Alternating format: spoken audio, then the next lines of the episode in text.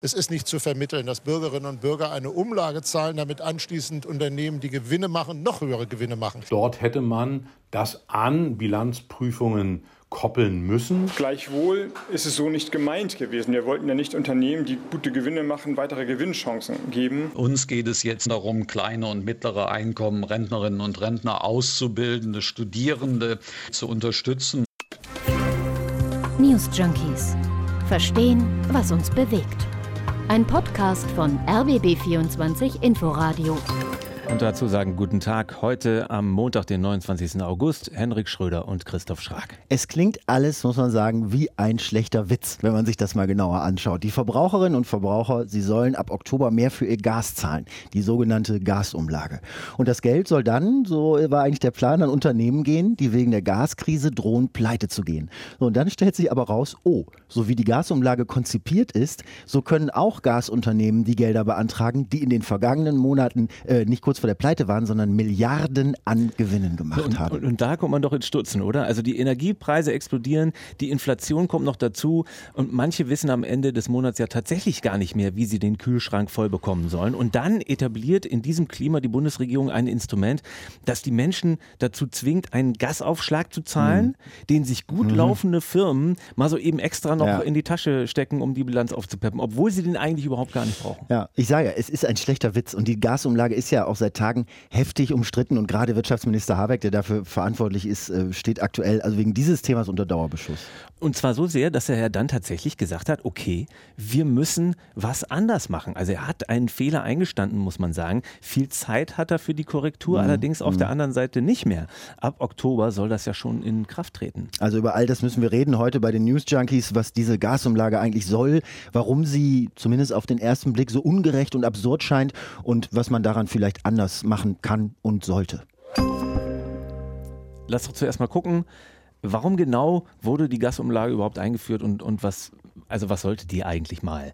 Naja, die wurde eingeführt, um Unternehmen zu entlasten, die andernfalls wegen der enorm gestiegenen äh, Gaspreise insolvent gehen würden. Also äh, hauptsächlich Unternehmen, die Verträge mit russischen Gasanbietern äh, hatten über billiges Gas, mehrjährige Verträge und die sich dieses Gas jetzt anderswo und natürlich viel teurer besorgen äh, mussten und müssen und die diese Mehrkosten aber nicht einfach so an ihre Kunden weitergeben können, weil die mit denen wiederum teils feste äh, langfristige Verträge haben und da der Preis nicht einfach so erhöht werden kann kann. Also das heißt auch konkret dann zum Beispiel äh, ein Unternehmen wie das äh, vielbesagte Uniper, das eben Gas importiert, mhm. bekommt Hilfe. Mhm. Dafür bekommen dann aber die Stadtwerke, also die regionalen Anbieter, die ihr Gas ja über Uniper beziehen, weiterhin Gas. Mhm. Würde Uniper jetzt pleite gehen, würde man das zulassen. Ja. Äh, so ist eben die Rechnung, dann käme bei den Stadtwerken am Ende gar kein Gas mehr an, weil äh, derzeit einfach kein anderes Unternehmen die Lücken füllen würde, weil es sich einfach nicht mehr lohnt wirtschaftlich. Ja, also die Bundesregierung hatte da ähm, vor Einführung Einführung äh, der Gasumlage davon gesprochen, dass es eben systemrelevante Gasimporteure gäbe.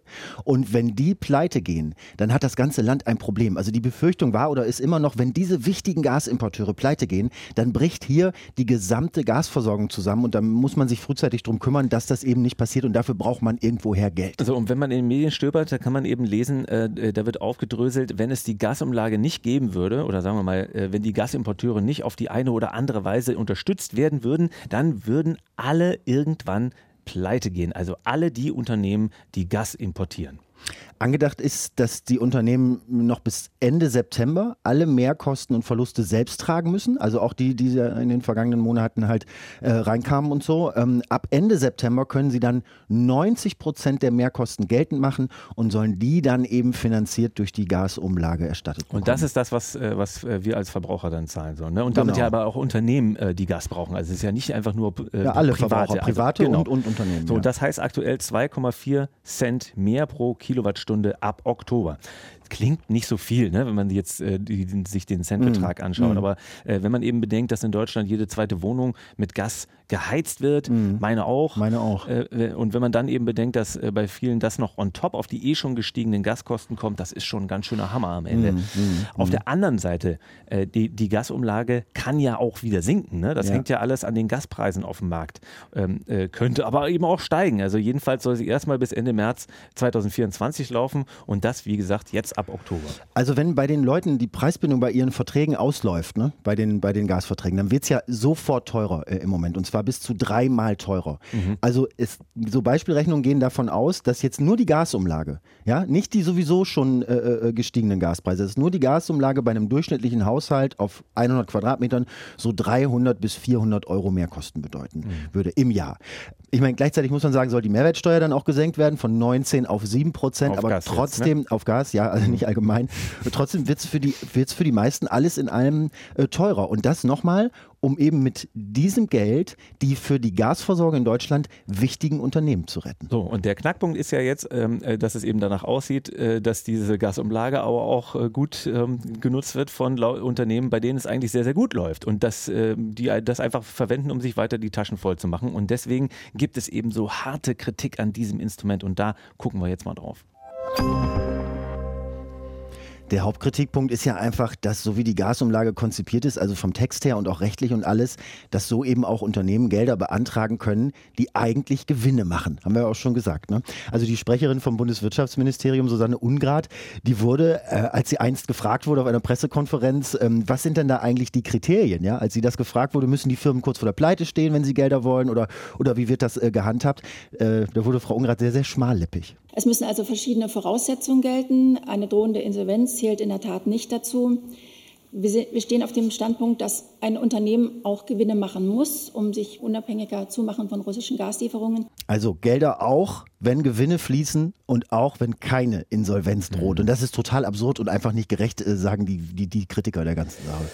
Da ist ja jetzt die ganze Zeit die Rede von handwerklichen Fehlern. Also, äh, dass man das Ding, dieses Gesetz, dieses Energiesicherungsgesetz, in dem das vorgesehen ist, einfach so schnell und mit heißer Nadel konzipiert hat und auch vielleicht konzipieren musste, mhm. dass man das in dem Moment dann eben nicht bedacht hat. So. Und das Problem ist einfach die Kriterien, wann welches Unternehmen Gelder warum beantragen kann, die sind äh, total schwammig. Also linken Politiker Dietmar Bartsch äh, gehört ja zu den Kritikern der Gasumlage ja. in dieser Form und er sagt, also das gibt's ja nicht, dass da Firmen gefördert werden, ohne dass deren Bilanzen überhaupt angeguckt werden. Dort hätte man das an Bilanzprüfungen koppeln müssen, dass die Bundesregierung jetzt den österreichischen Öl- und Gaskonzern OMV oder das schweizerische Energiehandelsunternehmen Axpo oder den niederländisch-schweizerischen Rohstoffhändler Vitol unterstützt. Das finde ich höchst fragwürdig. Das Wirtschaftsministerium kann nicht pauschal Gasumlage verteilen. Also es sind insgesamt ein Dutzend Unternehmen, so ganz mhm. genau mhm. weiß man es nicht, die müssen das wohl auch nicht öffentlich machen, aber das ist die Schätzung und das ist das, was sozusagen im mhm. Flurfunk rausgekommen also ist. Elf bis zwölf ja. Unternehmen, die, die sich angemeldet haben für diese Förderung, also für ja. die Gasumlage, dass sie da Gelder draus haben wollen. So, aber das Deutsche Institut für Wirtschaftsforschung hat herausgefunden, nur zwei von diesen Unternehmen sind wirklich von der Pleite bedroht. Allen anderen geht es eigentlich ganz gut. Ich habe zwei Beispiele gefunden von Unternehmen, die Geld haben wollen, obwohl sie keines brauchen. Also nicht die zwei, die wirklich was brauchen, sondern die von den anderen. Da ist zum Beispiel der Konzern OMV aus Österreich. Mhm. Die haben alleine zwischen Januar und Juni in diesem Jahr über 5 Milliarden Euro Gewinn gemacht. Gewinn, nicht Umsatz. Deutlich mehr als im Jahr zuvor übrigens. Mhm. Also absolute Gewinner äh, dieser äh, weltweiten Energiekrise. Dann Ganva, ein anderer Energiekonzern, der hat 2 Millionen Euro, äh, 2 Milliarden Euro, Entschuldigung, Gewinn im ersten Halbjahr gemacht. Mhm. Der darf auch Gelder beantragen und das macht er auch. Und das machen sie alle auch. Und jetzt mal abgesehen davon, dass es unfassbar ist, dass das geht, muss ich den moralischen Zeigefinger heben und sagen, ey, das ist doch wohl total unmoralisch, dass die das überhaupt machen, oder? Also das ist der Instinkt, ne? Aber äh, CDU-Chef Friedrich Merz hat dazu gesagt, äh, Zitat, wenn der Staat einen Honigtopf auf dem Marktplatz aufstellt, äh, dann dürfen sich äh, doch nicht alle darüber wundern, wenn drumherum die Türen aufgehen und alle bis zu den Oberarmen in diesem Topf stecken. Warum darf also, man sich warum, schön bildlich formuliert so, aber er hat ja auch nicht ganz unrecht, oder? Darüber darf man sich nicht wundern. Also kann man von den Unternehmen nicht erwarten, dass die mit Augenmaß handeln in so einer Situation und nicht völlig blind, profitgetrieben durch die Gegend äh, mehr anderen. Also es zwingt sich ja keiner, die Gelder anzunehmen mich erinnert das so ein bisschen an den Tankrabatt. Weißt du, da haben sich die Unternehmen ja auch totgelacht, dass an sie appelliert wurde, doch bitte die Steuererleichterungen an die Menschen weiterzugeben, an, an, an die Kundinnen und Kunden und haben sich das meiste als schönen extra Gewinn eingesteckt. Naja, ich weiß nicht, wie viel Gelächter da wirklich da, äh, dahinter steckt, denn du darfst ja eins nicht vergessen, es ist ja auch so bei Aktiengesellschaften, äh, die, die sind ja auf der anderen Seite ihren Aktionären verpflichtet. Die müssen quasi an Gewinn das rausholen, was geht, sonst äh, könnten die CEOs und, und Aufsichtsräte, also äh, im Grunde die Chefs eventuell selbst haftbar gemacht werden, wenn sie sozusagen dafür sorgen, dass äh, irgendwas an Geld liegen bleibt. Also nach dem Motto, warum habt ihr diese Chance auf Profit nicht mitgenommen? Ihr habt euch ähm, äh, nicht um das Unternehmen gekümmert, so wie wir euch damit beauftragt haben. Also ich verstehe die Empörung und ich Immerhin spüre das. die auch, äh, aber ich sehe den Fehler doch, doch eindeutig bei der Politik und eher nicht ja. bei den Unternehmen. Vielleicht ist da auch ein Fehler im System, äh, wenn das, wenn das, wenn das ähm, äh, so ein Naturgesetz ist, dass man alles an Geldern mitnehmen muss und mhm. äh, moralische und ethische Fragen überhaupt keine Rolle Da müssen wir vielleicht noch mal eine einzelne äh, News Junkies Folge extra dafür machen. Aber außerdem, wenn du jetzt die Zahlen anschaust, also insgesamt geht es um 34 Milliarden Euro, die in dem Topf sind bzw. angefragt wurden. Das sind 34 Milliarden und davon gehen über 30 Milliarden also der, die absolute Mehrheit des Geldes, äh, an Unternehmen, die wirklich in der Schieflage stecken. Mhm. Also die wirklich mhm. bedroht mhm. sind und offenbar auch wirklich wichtig für die Versorgung. Und das bedeutet also, dass gut drei Milliarden, also 10 Prozent des gesamten Volumens an Firmen geht oder gehen würde, wenn das alles so kommt überhaupt, denen es eigentlich gut geht. Ich meine, das macht es jetzt nicht richtig insgesamt, ne? aber es ist ein sehr kleiner Teil vom Gesamtpaket. Es ging ja eigentlich nur um zwei Unternehmen oder geht, die wirklich Unterstützung brauchten und brauchen. Ne? Ähm, und die, so wie es scheint, wirklich gerettet werden müssen, um größeren Schaden abzuwenden. Also Juniper und Gazprom äh, Germania, die beiden. Und bei Juniper ist der Staat ja zusätzlich mit 30 Prozent der Unternehmensanteile eingestiegen. So als ähm, Rettungsmaßnahme. Genau, ne? Gazprom äh, Germania wird im Moment von der Treuhand der Bundesnetzagentur geleitet. Mhm. Also über diese beiden heißt es, wenn die krachen gehen, dann bricht die Gasversorgung in Deutschland zusammen. Und nach allem, was ich gelesen habe, verschiedenste Quellen, ich finde diese Aussage auch glaubhaft, so wie man, soweit man sich darüber informieren kann. Also bei Juniper gerade äh, muss es wohl dramatisch gewesen sein. Ne? Also der, der Business Insider hat darüber geschrieben und hat berichtet, äh, dass im Juli wohl die Ratingagenturen gedroht hatten, die Kreditwürdigkeit von Juniper runterzusetzen, weil sie in dem Laden einfach kein Geschäftsmodell mehr gesehen haben, weil der nur noch Verluste gemacht hat. Angeblich 50.000 Euro, pass auf, pro Minute. Und das hätte geheißen, dass die, dass die äh, keine oder nur noch sehr teure Kredite bekommen hätten. Und ja. dann wäre Juniper pleite gegangen. Äh, dann wären auch die Stadtwerke pleite gegangen, die von Juniper E-Gas bekommen. Also so war die Befürchtung. Ne? Deswegen hat man das Unternehmen gerettet, ist mit 30 Prozent Beteiligung da reingegangen, mit Finanzspritzen und hat sich infolgedessen eben äh, dieses Energiesicherungsgesetz mit der Gasumlage ja. überlegt. Also es war ja offenbar so, dass man alle möglichen Instrumente überlegt hat. Habe ich auch irgendwo im Internet gefunden, wo das alles aufgezeigt war, was sich die Regierung dachte, wie man es machen könnte und wie man die Bürger an der Rettung von Juniper ja eigentlich beteiligen könnte und mit in Haftung nehmen gewissermaßen. Und nicht nur die, die Kunden jetzt bei Juniper sind. Weißt du, dass das mhm. irgendwie flächendeckend verteilt mhm. wird, diese Belastung. Und das Einzige, was anscheinend am Ende übrig blieb als politisches, als finanzpolitisches Instrument, war die Gasumlage mit all den äh, ja schon skizzierten Unzulänglichkeiten. Also so wie es jetzt gedacht ist, so wie sie jetzt kommen soll, laut Energiesicherungsgesetz, so soll es nicht bleiben mit der Gasumlage. Das sagt ja auch das Bundeswirtschaftsministerium, mhm. das sagt ja auch Robert Habeck von den Grünen, äh, der Bundeswirtschaftsminister. Der hat das letzte Woche auch schon mehrfach bestätigt, dass er prüfen will, wie man da nachbessern kann bei der Gasumlage. naja, wir haben ja gerade gehört, was, was Kritiker fordern. Also es muss eine Bilanzprüfung rein in die Gasumlage. Ja, dass man wirklich guckt, äh, guckt, welche Gewinne machen die, welche Bilanzen haben die und dann braucht man irgendeine, weiß nicht, irgendeine Grenze, irgendeine Sperre und ab einem einem gewissen Gewinnvolumen oder wenn überhaupt Gewinne äh, erwirtschaftet werden in nennenswerter Form, dann gibt es eben nichts aus der Gasumlage. Oder sie muss an eine drohende Insolvenz gekoppelt werden, dass man damit wirklich Unternehmen rettet, die sonst verloren werden. Und es wird bei den Anträgen äh, auf die Teilnahme an der Gasumlage nicht mal geprüft, ob das Unternehmen überhaupt systemrelevant ist. Obwohl man mhm. vorher ja sagte, dieses Instrument dient dazu, systemrelevante Unternehmen zu retten. Also im Grunde sind die Hausaufgaben für Habeck und Co. doch klar, oder? Na, aber das Problem ist ja wohl, äh, dass, es, dass das Ganze rechtssicher sein muss. Das betont Habeck ja auch immer wieder. Also wie kann eine Regelung aussehen, die genau das erreicht, was du gerade ähm, äh, angedeutet hast und was ja alle auch wollen, also dass nur gefährdete Unternehmen unterstützt werden, aber eben so, dass es nicht gegen andere Grundsätze verstößt, die ja auch noch gelten. So mhm. deutet Habeck an. Der Gleichheitsgrundsatz hat es geboten, so vorzugehen, damit das Ganze rechtskräftig ist. Gleichwohl ist es so nicht gemeint gewesen. Wir wollten ja nicht Unternehmen, die gute Gewinne machen, weitere Gewinnchancen geben. Deswegen schauen wir, ob es ohne dass die Umlage insgesamt gefährdet wird und unter Wahrung des Gleichheitsgrundsatzes Möglichkeiten gibt, rechtssichere Möglichkeiten gibt, diese Trittbrettfahrer wieder auszusortieren. Also er klingt schon gekränkt, dass man ihn absichtlich missversteht. Ja, das war doch gar nicht so gemeint.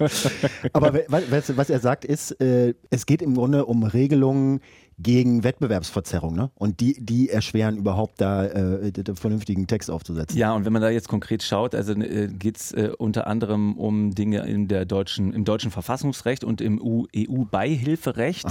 Ja, und in dem letzteren geht es ganz, pass ganz auf. Nein, man muss ja wissen, worum es geht.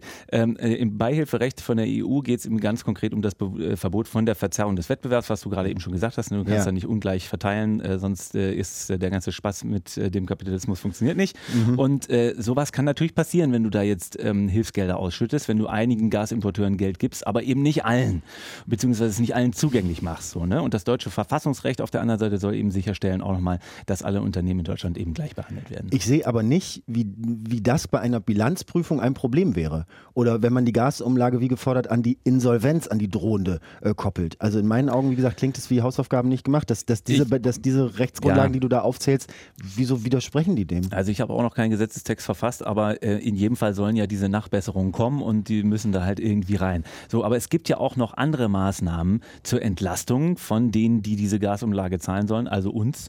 Ähm, äh, das heißt, da, da, geht es dann um Einmalzahlungen, äh, die einfach diese Belastung abfedern sollen, die die Gasumlage bedeutet für die Kunden und Kundinnen. Und das, dazu gibt es eine ganze Sammlung von Ideen, mhm. äh, die zu, zu, einem dritten Entlastungspaket zusammengeschnürt werden sollen. So sieht es die Regierung vor, oder zumindest ähm, aus ähm, Kreisen der Regierung äh, mhm. gibt es da Papiere. Mhm. Und was das im Einzelnen sein kann, das hat unser ARD-Kollege Kai Küstner aus dem Hauptstadtstudio mal zusammengetragen. Mit Direktzahlungen, mit einer Wohngeldreform, mit einer Strom- und Gaspreisbremse, mit einem bundesweiten 49-Euro-Ticket für Bus und Bahn wollen das die Sozialdemokraten erreichen, wie aus einem sechsseitigen Papier hervorgeht, das dem AD Hauptstadtstudio vorliegt. Finanziert werden soll das möglichst auch mit Hilfe einer Übergewinnsteuer für Energieunternehmen, die von dieser Krise massiv profitieren, wie es wörtlich in dem Entwurf heißt. Also das ist jetzt nicht aus dem Hause Habeck, aber das sind eben auch noch Maßnahmen äh, aus der Regierung oder aus Regierungskreisen, der Plan der SPD. Mitte der Woche ist Kabinettsklausur, da soll darüber beraten werden. Weißt du, wie das in meinen Augen oder meinen Ohren vielmehr alles klingt? Das klingt nach einem heillosen Durcheinander. Da wird, eine, da wird eine Gasumlage mit heißer Nadel gestrickt. Da fließt das Geld nach allen Seiten ab auf Kosten der Bürgerinnen und Bürger, die sowieso schon riesige Mehrkosten zu tragen haben. Mhm. Und dann schmeißt man jetzt einen Haufen Transferleistungen drauf, um das wieder irgendwie zu kitten. Das ist doch keine Energiepolitik. Also ich, ich weiß ja, was du meinst, ähm, aber ich Du weißt immer, was ich meine und sagst auch immer aber. ja, aber ich finde, man muss da auch wirklich, findest du nicht auch, dass das auch nach einem ganz schönen Sturm im Wasserglas klingt, dass man dem Habeck da jetzt das Leben schwer macht, weil man was gefunden hat? Ähm, also jetzt ohne Mitleid, ne?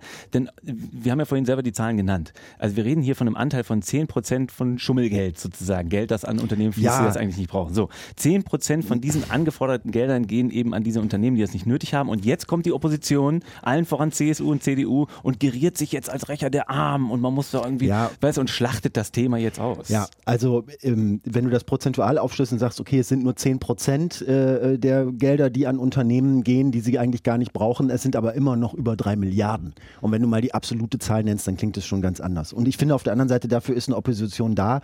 Ich finde, die kann so einen Missstand deutlich machen. Das ist ihre Arbeit. Arbeit. Also es kann nicht sein, dass Gewinne Privatsache sind ja, und dass aber Verluste im Zweifel sozialisiert werden, sodass die Gemeinschaft die Rechnung übernimmt. Das ist einfach eine Schieflage. Also wenn du da jetzt drei Milliarden auspackst, damit es schön groß klingt, äh, will ich da nochmal was gegensetzen. Zehn Prozent Abfluss heißt natürlich auf der anderen Seite, der größte Teil des Geldes geht an die Unternehmen, die tatsächlich in der Krise stecken und das sind dann eben 30 Milliarden. Das ist eine noch höhere Zahl, nämlich zehnmal so hoch. Also Gazprom, Germania, die wir brauchen und Uniper, die wir brauchen, die kriegen das allermeiste Geld. Das heißt, die Bilanz der Gasumlage ist gar nicht so schlecht, wie sie jetzt dargestellt wird. Wenn das stimmt mit den 10 Prozent und Habeck das nicht einfach nur kleinredet. Also ich finde nach wie vor, dass dieses Argument die Umlage an sich nicht per se zu einem falschen Instrument macht. Also Uniper und Gazprom Germania, und darum geht es ja, die wären weg vom Fenster, wenn es die Umlage nicht gäbe. Und diese Unternehmen können ja auch nichts dafür, die haben bis Februar ja überhaupt nichts Falsches gemacht, nur weil sie russisches Gas importiert haben. Und das ist jetzt eben weg. Mhm. Irgendwas muss Das ist vielleicht auch gut nochmal zu sagen, das ist ja nicht durch Misswirtschaft oder weil die irgendwie falsch spekuliert haben, sondern nee. sie haben einfach äh, ein Geschäftsfeld bedient, was es auf einmal so nicht mehr gibt. Ganz genau. Was haltet ihr denn von der Gasumlage? Macht euch das wütend, dass so etwas mal eben zack, zack beschlossen wird? Oder würdet ihr sagen, ja, ist schon okay, wenn man jetzt vielleicht noch ein bisschen nachbessert, dann braucht es das schon und dann müssen wir jetzt durch? Oder was ganz anderes. Schreibt uns gerne eure Meinung an newsjunkies.rbb24inforadio.de. Das waren die News Junkies für heute. Tschüss, sagt Henrik Schröder. Und ciao, sagt Christoph Schrag. News Junkies. Verstehen, was uns bewegt. Ein Podcast von RBB24 Inforadio. Wir lieben das Warum.